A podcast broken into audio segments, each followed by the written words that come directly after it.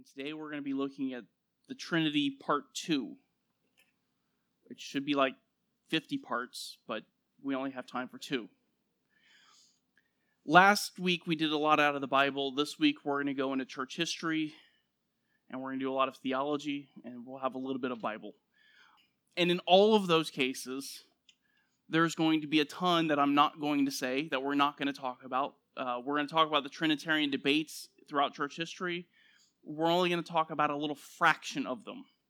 And there's still more after all of this. So if there's a certain part that you're looking for me to talk about and we don't get to it, I know we don't have time. It's just too much. So there's plenty more you can study that if this is interesting to you, you can find a lot more than what's in this class. Um, I do want to recommend a book. I'm going to lean pretty heavily on this book later in the, in the class. It's called The Forgotten Trinity by Dr. James White. It was actually a PhD dissertation, but it was written so that the average person can sit down and learn about the Trinity, which means it's right on my level.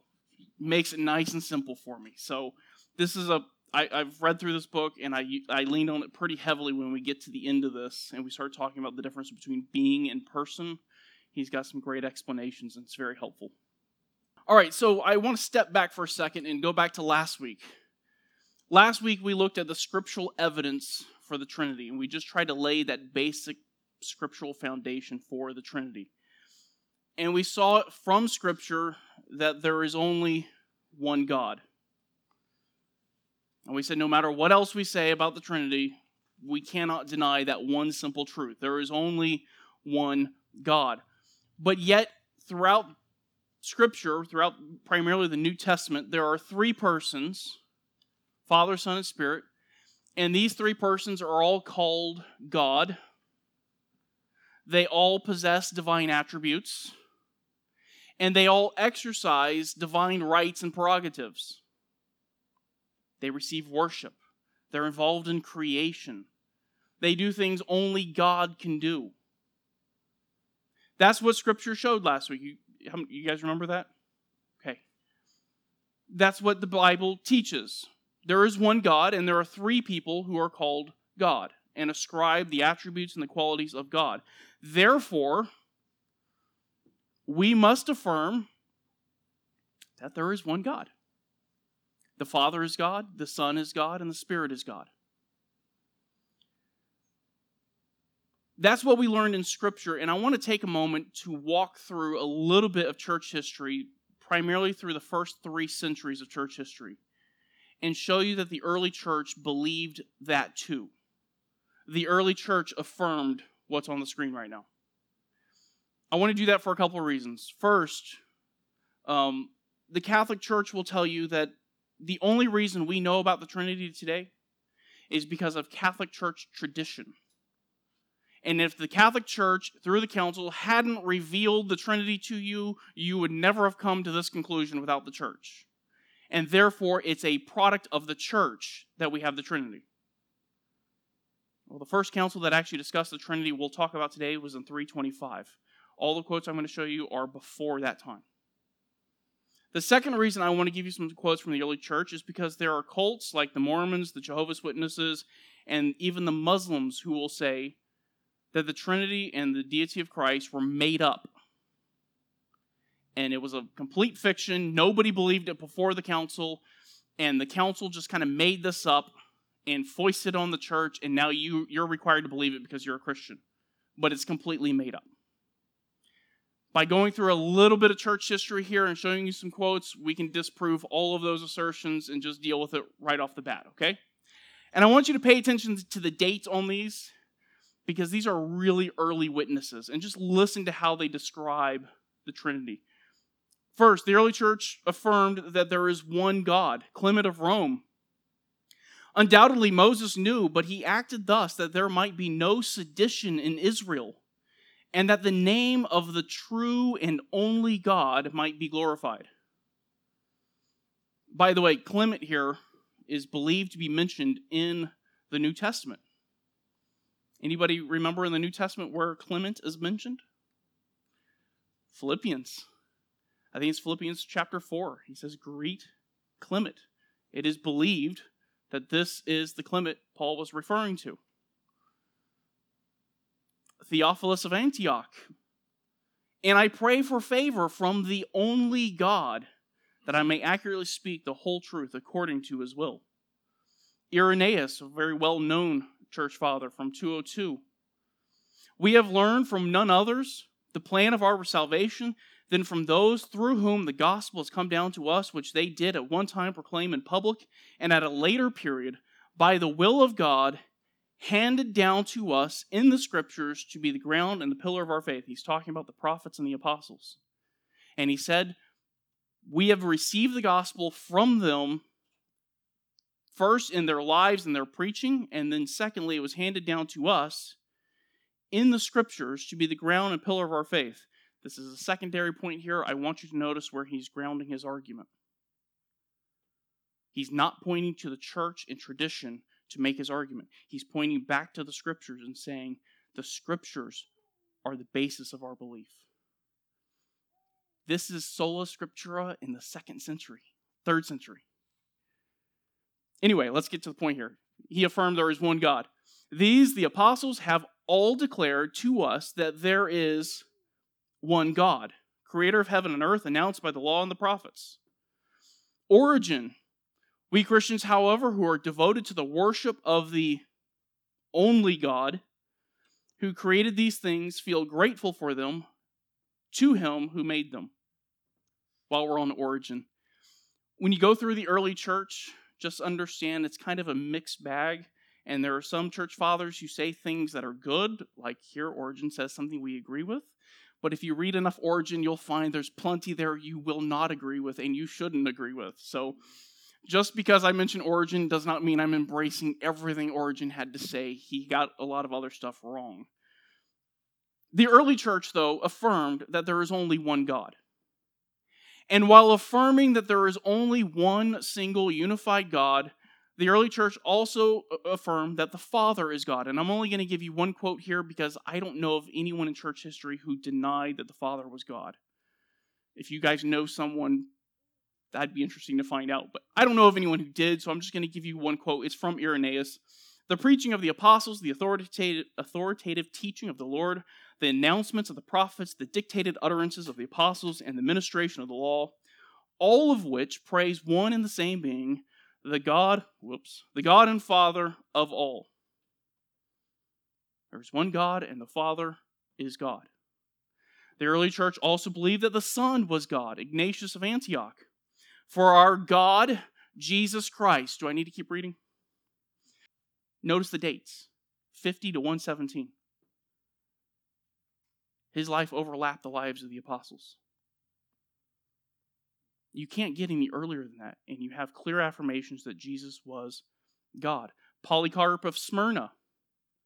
And to us with you, and to all those under heaven who will yet believe in our Lord and God, Jesus Christ, and in his Father who raised him from the dead. Notice the Trinitarian language Jesus is God and his Father. Polycarp, by the way, there's a very well known story of his martyrdom in Foxe's Book of Martyrs. I'll let you decide whether or not it's true. But it's an interesting story.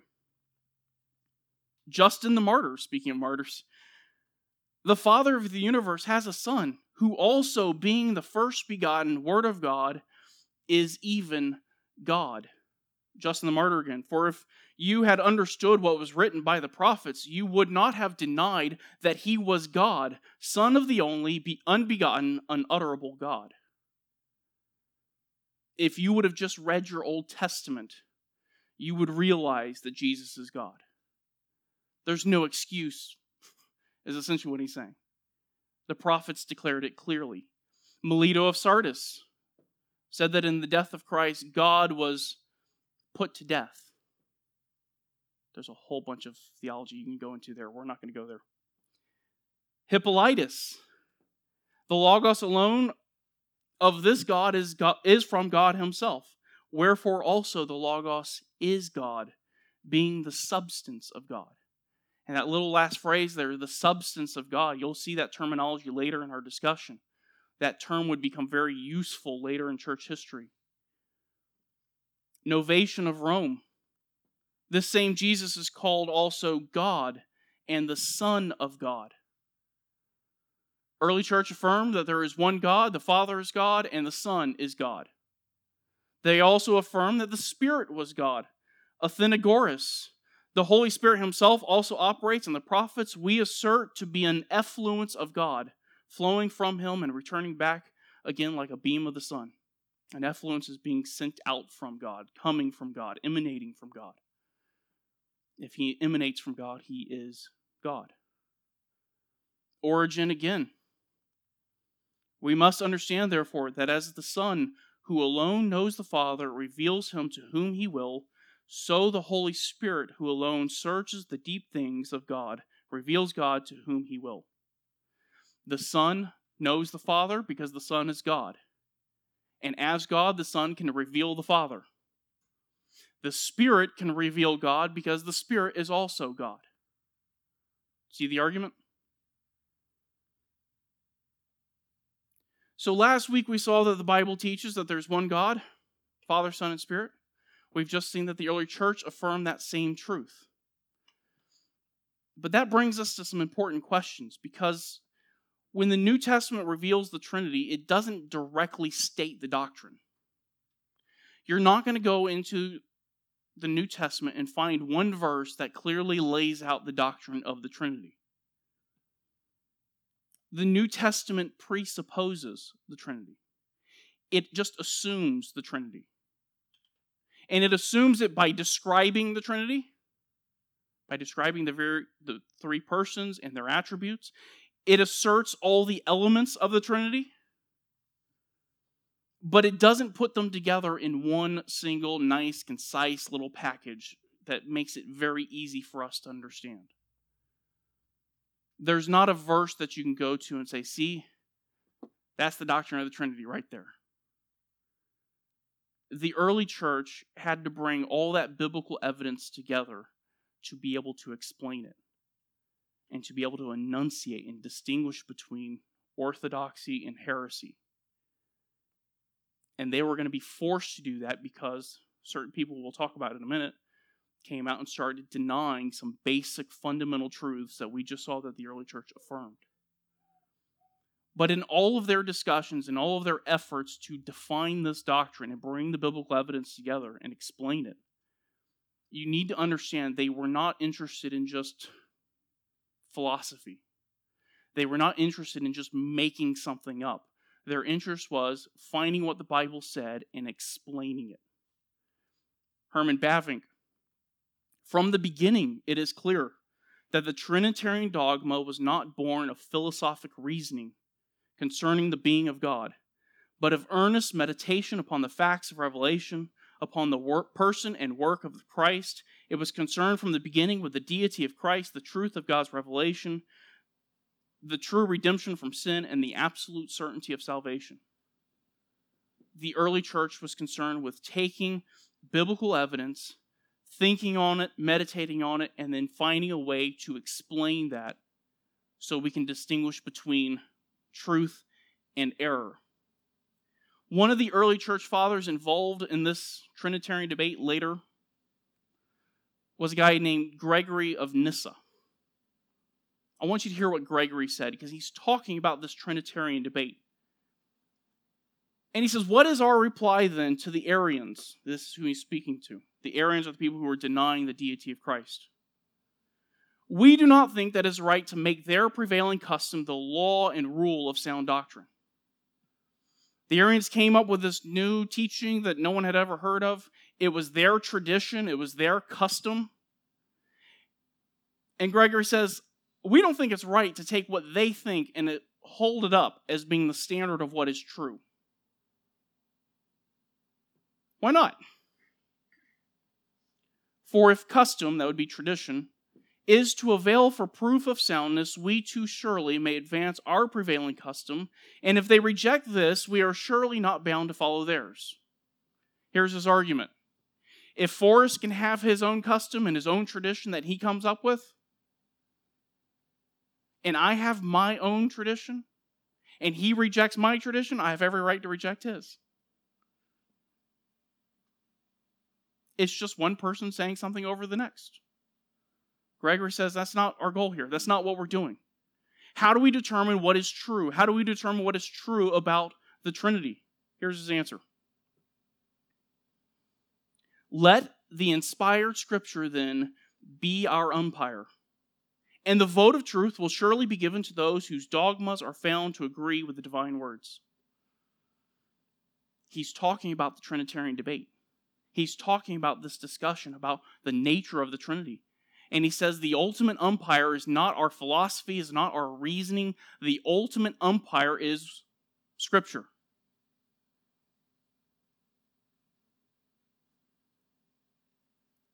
Uh, excuse me. The Trinity is not something that the church gave to the world. It's not something a council gave to the world. It's a divine revelation. And we've already seen that the Bible teaches that there is one God and there are three persons who are called God and described as God. But that brings us to a question. It's an important question. How can all three be God and yet there's only one God? It's a question we didn't answer last week. We said there's one God, that's what the Bible says.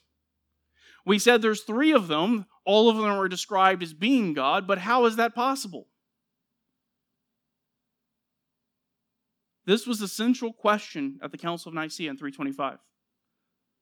This was the main issue. And their discussions there at that council focused on the relationship between the Father and the Son. So, why would they have these discussions? If everyone believed there's one God, if everyone believed the Father, Son, and Spirit were God, why even have the discussion? That's because one guy decided he didn't believe that. A guy named Arius. Arius was born in Libya around 250. He died in Constantinople. Just a little bit basic background. And he was a presbyter in Alexandria, Egypt. Presbyter would be an elder, a pastor.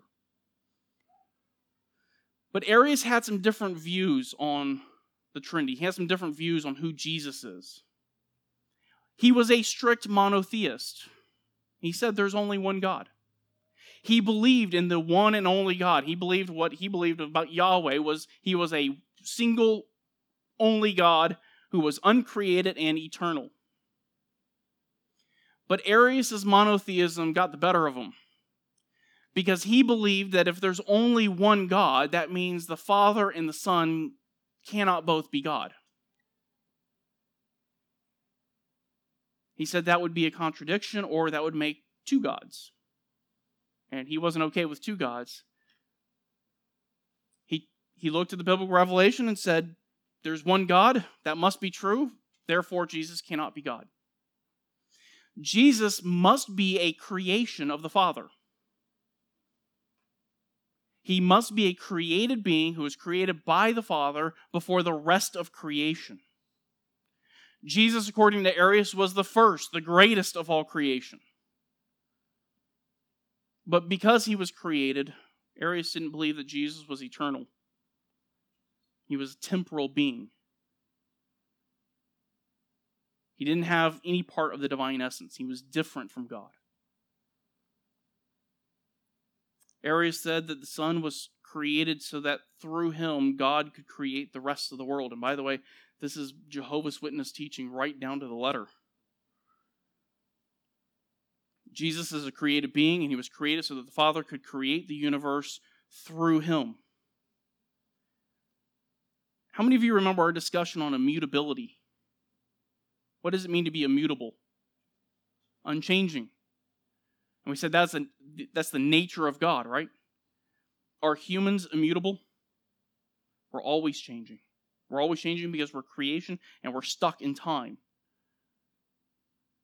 Arius said, as a created being, Jesus was mutable, always changing.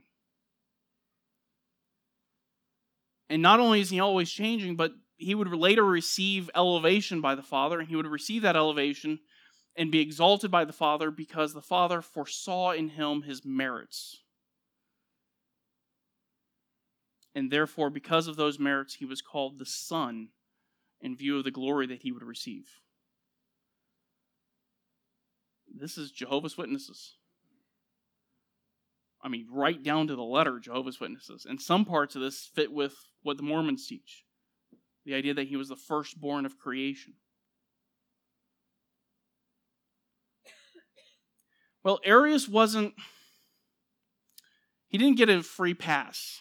There was a lot of people who didn't agree with Arius. One of them was the bishop of Alexandria. The guy, interestingly enough, was named Alexander. Now, if you're wondering about bishops and presbyters, there was an idea that developed because of, I think, Irenaeus called monoepiscopacy. And it just says one guy leads the local body. Today, you see that in like Baptist churches where you have one pastor and then you have a whole bunch of deacons under him, and he's the one guy who leads the whole thing. The bishop would be the leader of that one individual church, and there would be elders under him, but he would be the main guy. Arius' bishop was a guy named Alexander. Alexander didn't agree with Arius, and he fought him on this. But Arius had started a little controversy, and it was growing. So Alexander decides, I need to do something about this. I've got to stop this from going any further. He's out there teaching that Jesus is not God. And so Alexander calls a council in 320, or excuse me, he calls a council, I think it's in 320, of bishops, Egyptian bishops, leaders of local churches. And they get together and they decide Arius is a heretic and they depose him. He's no longer a presbyter. You're done. Hoping that this will stop the controversy, hoping that his teachings will stop. Well, Arius wasn't giving up. So Arius turns around and he starts sending out letters and appealing to other bishops in the Eastern Church looking for people to support him. And trying to rally people to his cause. And he does a really good job of it. He's a really good orator and he's really good at making an argument. And he starts convincing people to turn and embrace this new teaching. Nick Needham explains this. He says this Arius' methods proved very successful in popularizing his cause, with the result that church leaders throughout the East became caught up in the dispute and began to take sides either with Arius or Alexander. So they began choosing I'm with the bishop or I'm with Arius. And you start having this divide occur in the church people who support him, people who don't. Anybody remember who the uh, emperor was around 320?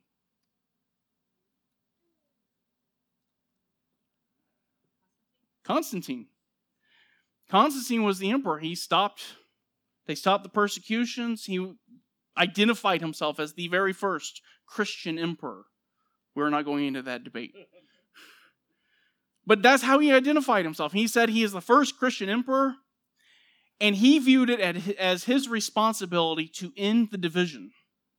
And so you had a secular king who was going to bring unity to the Christian church. And he was going to bring unity by calling another council. This time, not just of Egyptian bishops, but he was going to call bishops from all over the place. And so he calls this council, and around 300 bishops arrive in Nicaea for this council. And then with them come a large number of elders and deacons who also attended the, conf- the, the council. In total, they estimate somewhere around 2,000 people show up for a council to be held under the authority of the emperor. Among those attending was a deacon from Alexandria named Athanasius. Born around 296, uh, history records him as being a man of small stature, a short man, but extremely well educated. And like Arius, the man could make an argument and he knew how to speak to people. After Nicaea, he became very popular. So popular, in fact, that when the bishop of Alexandria died, the 33 year old Athanasius would become the bishop. Athanasius was not in favor of Arius' teachings. He didn't like them at all. Like Arius, he insisted that there is only one God. But he said that the Father, the Son, the Father and Son are both God, co-equal and co-eternal and indivisible. They are equal to one another, they are both eternal, and they cannot be divided. That is to say, if we use some of the language from the council, the Father and the Son are the same nature, the same essence. That was the major sticking point at the council. What is the relationship between the Father and the Son? If we're going to say that they're both God, how are they related to one another? What's that relationship? Is Jesus God just like the Father is God? So you get to the council. 325 comes, they all show up. And now there's not just two positions there.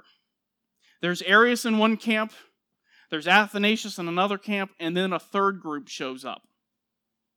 I'm about to put some really big words on the screen.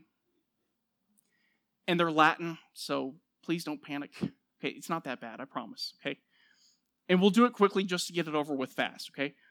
Homoousios, heteroousios, and homoiousios. That's it. We're, it's over. Okay? We're okay. We're okay. We'll be all right. All right, look, these are not hard words. They just sound more complicated than what they are. Let's break them up, okay? Homoousios. Homo and ousios.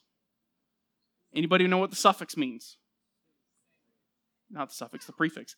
It means the same. Ousios. What does ousios mean? So, man, you guys are good. They're not as scary as I thought. Okay, that's good. The same substance. This was the position of Athanasius. Jesus is the same substance as the Father. He is the same essence. He has the same nature as the Father. Second group, heteroousios. Hetero means different, other. Ousios means the exact same thing. Means substance. This was the position of Arius. Jesus is a different substance. He's of a different nature than the Father. And then we have this last group that we haven't discussed yet, homoiousios. All right, anybody know what homoi is? Similar. Similar. Jesus is a similar substance to the Father.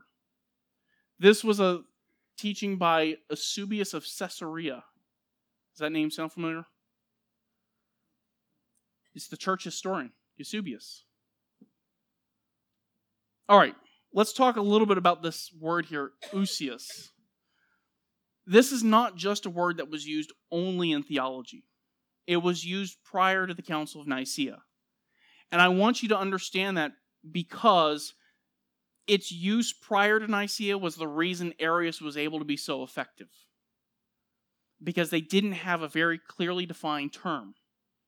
Aristotle used this term to refer to that which is neither predicated of any substance nor is in any substance. It's what makes you you.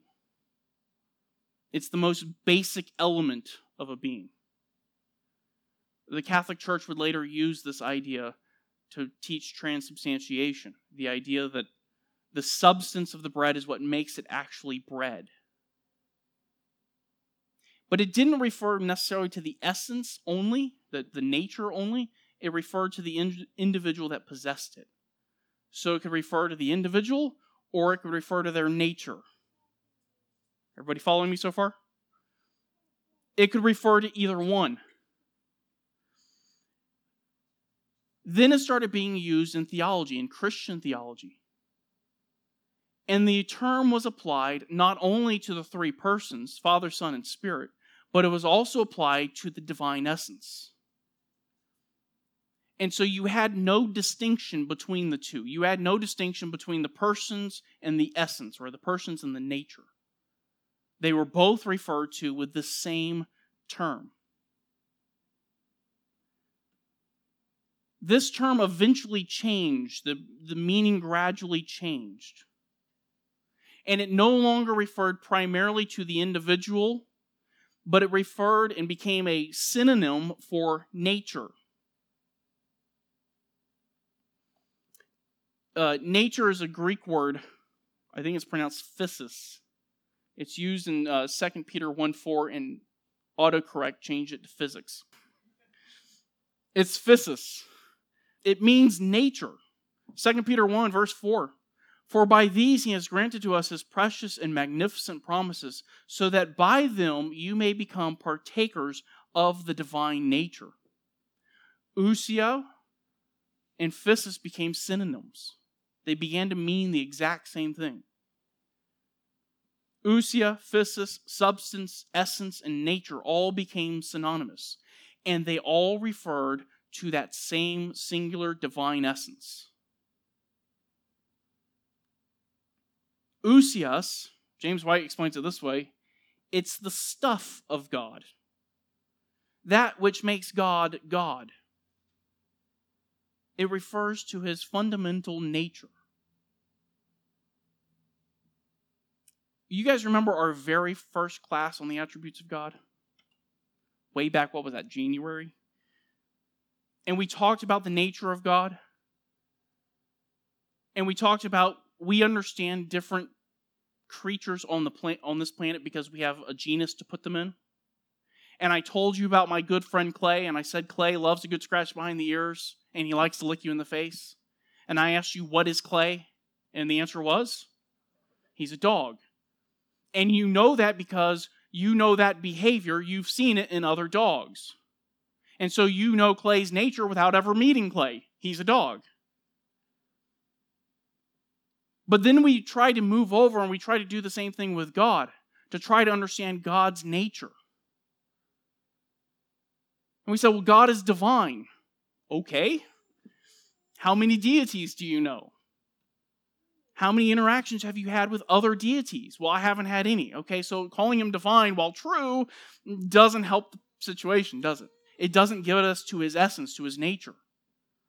Okay, let's be biblical. God is spirit. Okay. If you're going to say that's the genus that God belongs in, then how many other spirits have you had interaction with? And even if you want to say, well, there's other human beings and we all have a spirit, how many eternal infinite spirits have you had interaction with? And the ultimate conclusion was we really can't explain God's nature. We have nothing that compares to God. But yet the Bible does tell us about his nature, doesn't it? How does the Bible tell us about God's nature? What does the Bible use to explain God's nature? I'm sorry? True. What's the name of the class? Attributes. It's the attributes of God. We understand his nature by the attributes. Some of those he uses anthropomorphisms to explain those. It's his nature is his attributes. His attributes are his nature.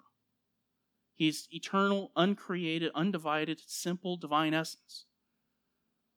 It's not physical stuff when we say the essence is the stuff of God, we're not talking about something physical because God is spirit.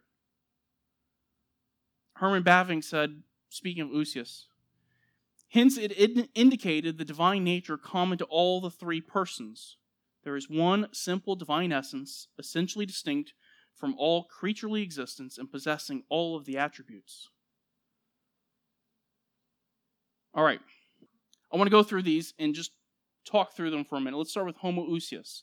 We said this was the position of Athanasius.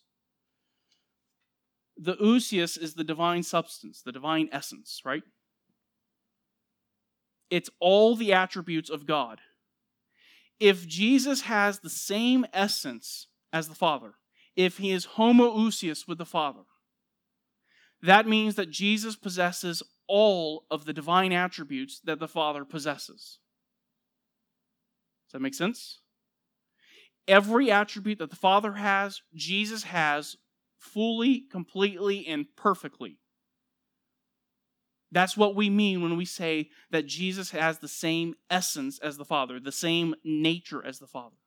He has all of the divine attributes. He must be eternal, immutable, and uncreated.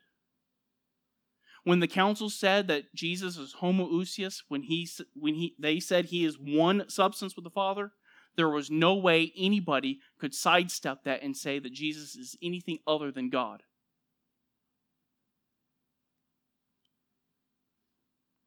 Heteroousios, position of Arius. Arius said that Jesus is of a different substance. That is to say, he does not possess the divine attributes. He does not have them fully and completely as the Father has them. That Jesus is a creature, he's mutable and temporal. Which of these two positions do you think Nicaea went with? The first one, the Nicene Creed. You'll hear the language here. And we believe in one Lord, Jesus Christ, the Son of God, begotten from the Father, the unique Son. That is, they're going to explain it, from the substance of the Father. God from God, light from light, true God from true God. He's of the same substance as the Father, the same essence. He has all of the divine attributes as the Father. And then they explain what that means. That means he must be God from God. Both of them are God, light from light, true God from true God. When we say that he is of the same substance, he has all the divine attributes, and he is fully, truly, 100% God. But then there was that third position at the Council of Nicaea homoiousios. This was not a heretical position, even though we wouldn't agree with it. I wouldn't say it's heretical. It's actually closer to the first one than it is to the second. The reason this came they came up with this, Eusebius was a strict monotheist. He believed in the full deity of Christ, but he had a concern. He was trying to avoid modalism. We talked a little bit about modalism last week. Modalism is the idea that the Father and the Son are the same person. Actually, it says the Father, Son, and Spirit are all the same person, and they just show up in different modes or different forms. And he feared that if you said that Jesus was the same substance as the Father, that people would assume or come to the conclusion that Jesus and the Father are the same, and there's no distinction between them. And so he didn't want to say he is of the same substance, he wanted to say he is of a similar substance. He is like the Father, but he is not the Father. You see what he's trying to do? He's trying to avoid another heresy. Well intentioned, but not correct. And don't be too hard on him. He didn't have the benefit of over 1800 years of biblical studies backing him up. Right? And this was a new discussion. Dr. James White. The reason they hesitated to speak of Christ being of the same substance as the Father was that they feared this could be understood to teach an even older heresy, and they detested as much as eh, that they detested as much as Arianism. Modalism, the idea that Jesus is the Father. He continues, that is, modalists said the Father, Son, and Spirit were just three modes of being, and they denied that they were three co equal and co eternal persons. Eusebius was just trying to avoid another heresy. And so he came up with this third position because he didn't think Athanasius explained it clearly enough. But the church has always understood, again, that there is one God and that there are three persons who are God Father, Son, and Holy Spirit the Father is not the Son or the Spirit. The Son is not the Father or the Spirit. And the Spirit is not the Father or the Son. But they are God. Each one of them is God. All right. Well, if all three have one divine essence, if that's true, if they're all three God and they all have the same nature, the same essence, then how do you distinguish between the Father, Son, and Spirit without dividing God into three? How do you say that there's one God in three persons without saying that there are three gods? If Jesus, the Father, and the Son are God, how do you avoid saying there are three gods? Or if you say that the Father, Son, and Spirit are the same God, how do you avoid denying simplicity and saying there are three parts of God? Do you see the problem the early church had? They needed to be able to explain this problem. They needed to be able to explain it in a way that takes in what Scripture says and accurately portrays it. How do you maintain the unity and simplicity of God while claiming that Jesus is of the same substance, that he is homoousios with the Father? Answer. We're going to go with the simple part first. The Father, Son, and Spirit are not separate gods nor are they different parts of the same God. The Father, Son, and Spirit are distinctions within the one true God. And these three distinctions we call persons. And if you go and read systematic theology, you'll find there's a whole discussion on how the word persons came up and how it came to be used there. Let's talk about what it means to be a person, because this is going to be helpful. Personhood includes, to be a person, it includes intellect, the ability to think rationally, it includes emotions, it includes the will, the ability to choose and to make decisions, and it includes self consciousness. I think that's really a big one. Self consciousness is identifying yourself as being separate from other people. Um, Debbie never wakes up in the morning and is confused whether she's Debbie or Mike. Mike never wakes up in the morning confused if he's Debbie. They're two separate persons and they identify individually. You can see your self consciousness, your self awareness, if you were to close your eyes and imagine there was a camera up in the corner you could close your eyes and see yourself sitting in those chairs. You would be able to see yourself, but you would find it very hard to see other people around you. That's personhood. God has all of these. Therefore, God must have personhood.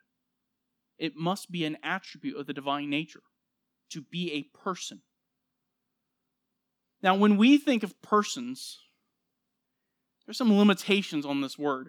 Remember how last week we talked about words have baggage?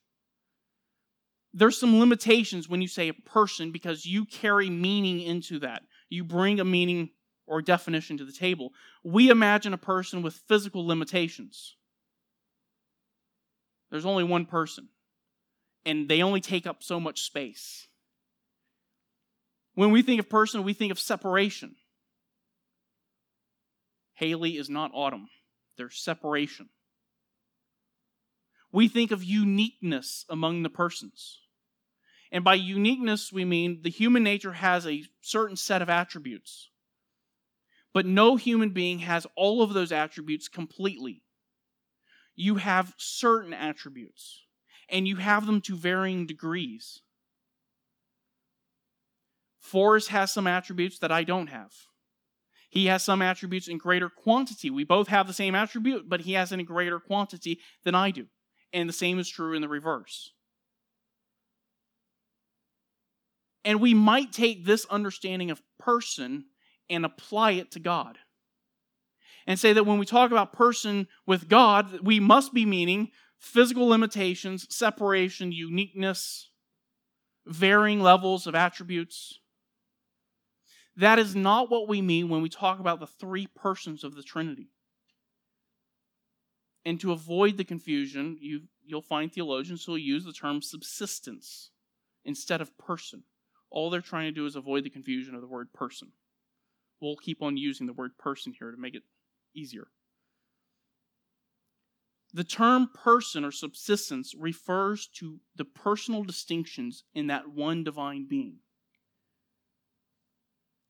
Because Scripture makes distinctions between the three persons, it makes personal distinctions between them. Let me give you an example Matthew 3. Matthew does this with personal pronouns. Matthew 3, verse 14. But John tried to prevent him, saying, I have need to be baptized by you. And do you come to me? He's using a singular pronoun, you. He didn't say, like we saw in the Old Testament, I have need to be baptized by all of you, plural, or as we would say in Texas, y'all. He said, You, singular, one person. I need to be baptized by you. Another pronoun, him, is applied in the next two verses. But Jesus answering said to him, that would be John, Permit it at this time, for in this way it is fitting for us to fulfill all righteousness. Then he, that would be John, permitted him, Jesus, after being baptized, Jesus came up immediately from the water, and behold, the heavens were opened, and he, John, saw the Spirit of God descending as a dove and lighting upon him. He's a person, he exists, he has being. This table exists. But when I talk about this table, I'm not going to refer to it as him. It's not a person, it's a table. Matthew 3, another typo, verse 17. And behold, a voice out of the heaven said, This is my beloved Son, in whom I am well pleased. Even the Father makes a distinction between himself and the Son. I am well pleased with who? Him. Even the members of the Trinity make distinctions between themselves. Is this saying there's a division? No but it is a personal distinction between the two. Dr. White again. While trying to avoid the idea of separate individuals, we are speaking of the personal self distinctions God has revealed to exist within the one indivisible divine essence. These are distinctions of relationship. What does he mean when he says a person? What we mean is that when you is that you can tell the Father from the Son and the Son from the Spirit by how they are related to each other and by what actions they work they take in working out creation and salvation. These personal distinctions are demonstrated not only in the use of pronouns for one another, but in their actions, what they do, and how they relate to one another, their relationships with each other. Each person Father, Son, and Spirit possess all the divine attributes. They all have the same essence. Yet that divine essence is not divided, it's not split up into three. And this kind of seems counterintuitive. It seems counterintuitive because three persons, how can three persons share the same essence? How can three persons share or let's say this way how can three persons have the same being? And here again, we have to do another distinction. Being is not talking about nature, it's talking about existence. To exist is to have being. Everything that exists has being, it exists. You have being, you exist. A rock has being, it exists. A dog has being. Being just refers to existence, regardless of what it's referring to. But in our experience, two things can't share the same being. Two humans, we kind of mentioned this earlier, two humans can't share the same experience of existence, right? My experience of existence is not going to be the same as Percy's. We can't share the same existence. A rock and a tree both have being, but their existence is not the same. They have two different existences, right? They cannot be shared. But the difference between these two examples is that one of them describes persons and one of them describes inanimate objects. Not everything that has being is a person. Not everything has intellect, emotions, will, and self consciousness. A rock and a table do not have those things. To be personal means to have self identity. You have an existence, you have a being, and you identify as an individual and you have a self identity, if someone comes up to you and calls you a mean name, that's going to be offensive to you. It's going to be offensive because it contradicts your identity, your self identity, and your self awareness. However, if you went up to a rock and said, You stupid rock, rock doesn't care. Someone said, I've never done that. The rock doesn't care, it has no being. Now, if you went to your dog and you called your dog a mean name, you stupid little animal, yes, you're so stupid, he's going to be just happy. Could care less. And he'll just sit there and enjoy you petting him, and he thinks you're just saying all sorts of good stuff to him. He has no idea. And he doesn't care. He's not a person. You can call him every mean name in the book, and I'm not suggesting you go home and do that. You can call him every mean name in the book. It's not going to affect him. He has no self identity. He might respond to the way you do it, the manner and the tone in which you call him a name. If you were to yell at him, yo, stupid dog, he might respond to the tone, but he doesn't care about the word. He's not a person. Your dog has a personality right? They all have different ways of interacting and behaving. But the dog doesn't identify himself from other dogs. He doesn't see himself as a part of other dogs, as a part of the group of dogs. He doesn't go out and start working for all of dog kind and start trying to do great dog efforts, you know, to improve the livelihood of other dogs. He doesn't care about the orphan dog on the side of the road. He cares about his food bowl is full, and that's all he cares about. Got an amen out of that one. In that sense, the dog doesn't have personhood. He has being, he has existence, but he is not a person. Everybody following me? Okay. You exist, therefore you have being. And your being, your existence is limited and finite. We talked about this when we talked about omnipresence and eternality, you're limited to one place and one time, despite what the science fiction movies will show, where you can go back in time and see your younger self or go forward in time and see your older self.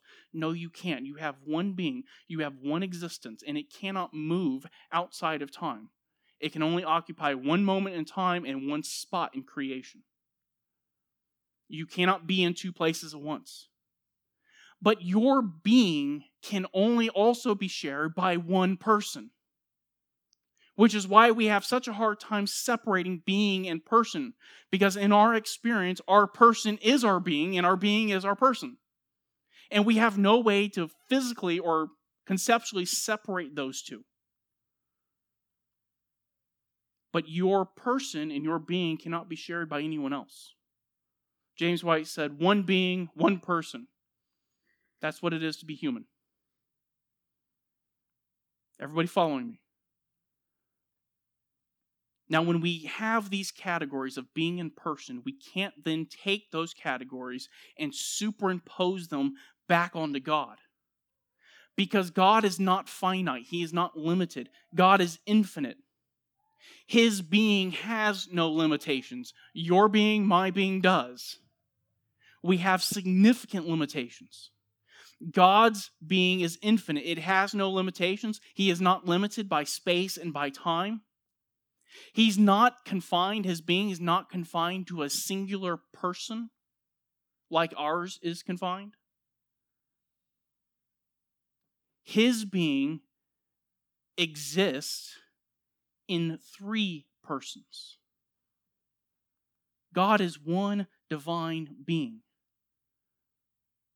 existing in three persons Father, Son, and Spirit. We have to step away from our conceptions of being and person to understand it. Is this making sense? Okay.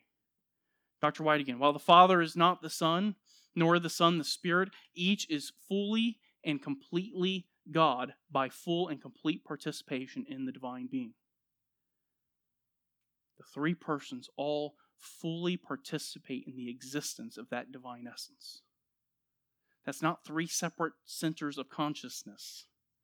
That's three persons who are all sharing the exact same existence. Dr. White again. Actually, we've already seen that. I don't need to go through again. Now, we also said that we can distinguish them by what they do and their roles and functions within the Godhead. And within the Godhead, within the being of God, there is a definite order in the operation of the three persons. They have different roles in creation and salvation. I'm going to have to speed up, I'm going to run out of time. The Father elects, the Son redeems, and the Spirit applies three different tasks, three different works. This is another way you can distinguish between the Father, the Son, and the Spirit. They have different functions, different roles. They also have personal relational properties. That is, they have relationships between the three persons. These relationships define how they exist in relation to one another. And their relationships have a definite order. The Father is first, Son is second, and the Spirit is third. Please do not assume that this is an order of being in the sense that uh, the Father is more God than the Son. And don't assume that this is an order in time, that the Father preceded the Son and the Son preceded the Spirit. That's not what it's talking about. Or that one is larger than the other, that the Father is greater or bigger or better than the Son. These refer to their relationship to one another. And the relationship between the Father and the Son, you'll hear described with the term begotten. How many of you have heard that term used? He's the begotten of the Father. The Son is eternally begotten of the Father. Begotten refers to an eternal, timeless relationship. It does not refer to him being born or created. He is the unique Son of the Father because he is the only Son that shares the Father's divine essence. John 1 14 and 18 says, He is the only begotten. C.S. Lewis explained this relationship by describing two books. Two books that are stacked on top of each other. And he imagined those books, there being a top book and a bottom book. And they have eternally been in this condition they have always had the same relationship. The top book was always the top book, the bottom book was always the bottom book. They have never been separated, they have never been divided from one another, they have never changed positions, and neither book was ever alone. The relationship between these two books has always been the same. And in that sense, one book is begotten of the other. It derives its place in its relationship from the other book. The top book is where it is because of the bottom book. That's what this idea of begotten means. It's just describing that relationship. Joel Beeke gives a great chart to explain the unique relationship of the Son to the Father. Wow, we're out of time here. Um, God has other children. We're all adopted but none of us are like Christ. None of us are like Jesus. None of us share that same relationship that Jesus has. This will be on the slide, so you'll be able to see it. The Spirit's relationship with the Father and the Son is also described. It's described with the term procession.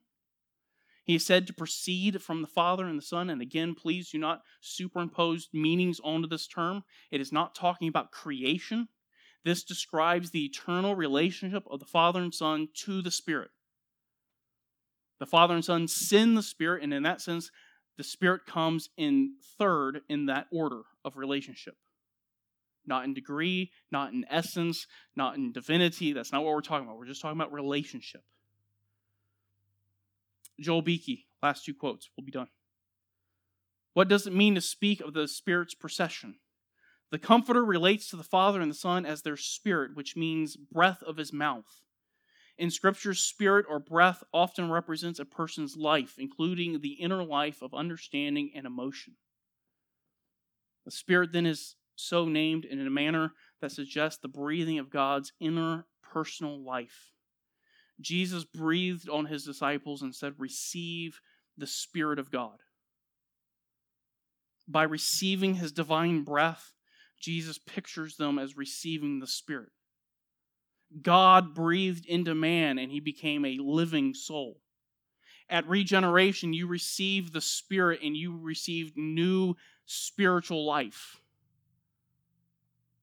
The Spirit is how you experience the divine life. Last part of this quote. This analogy of breathing should not be understood to mean that the Spirit goes forth out of God's essence, but that the Spirit proceeds within God's essence as an eternal act of the Father and the Son. That is to say, when the Spirit goes out, He's not dividing the divine essence. He's just sharing with you the experience of that essence, the experience of God's existence. Does that make sense? All right, we are over time. Let's pray.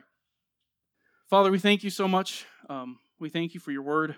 We thank you that you have revealed yourself to us. And while uh, there's so much of you that remains incomprehensible and beyond our understanding, we do thank you that you have given us at least a glimpse of who you are and that we can come to even a basic understanding of your infinite and majestic nature. And we just ask that you would help us to learn more of you, uh, to be in awe of who you are, to uh, use that incomprehensibility as a way to lead us to worship and to reverence you. And we ask that you would help us to do that this morning as we worship. And we ask this in Christ's name. Amen.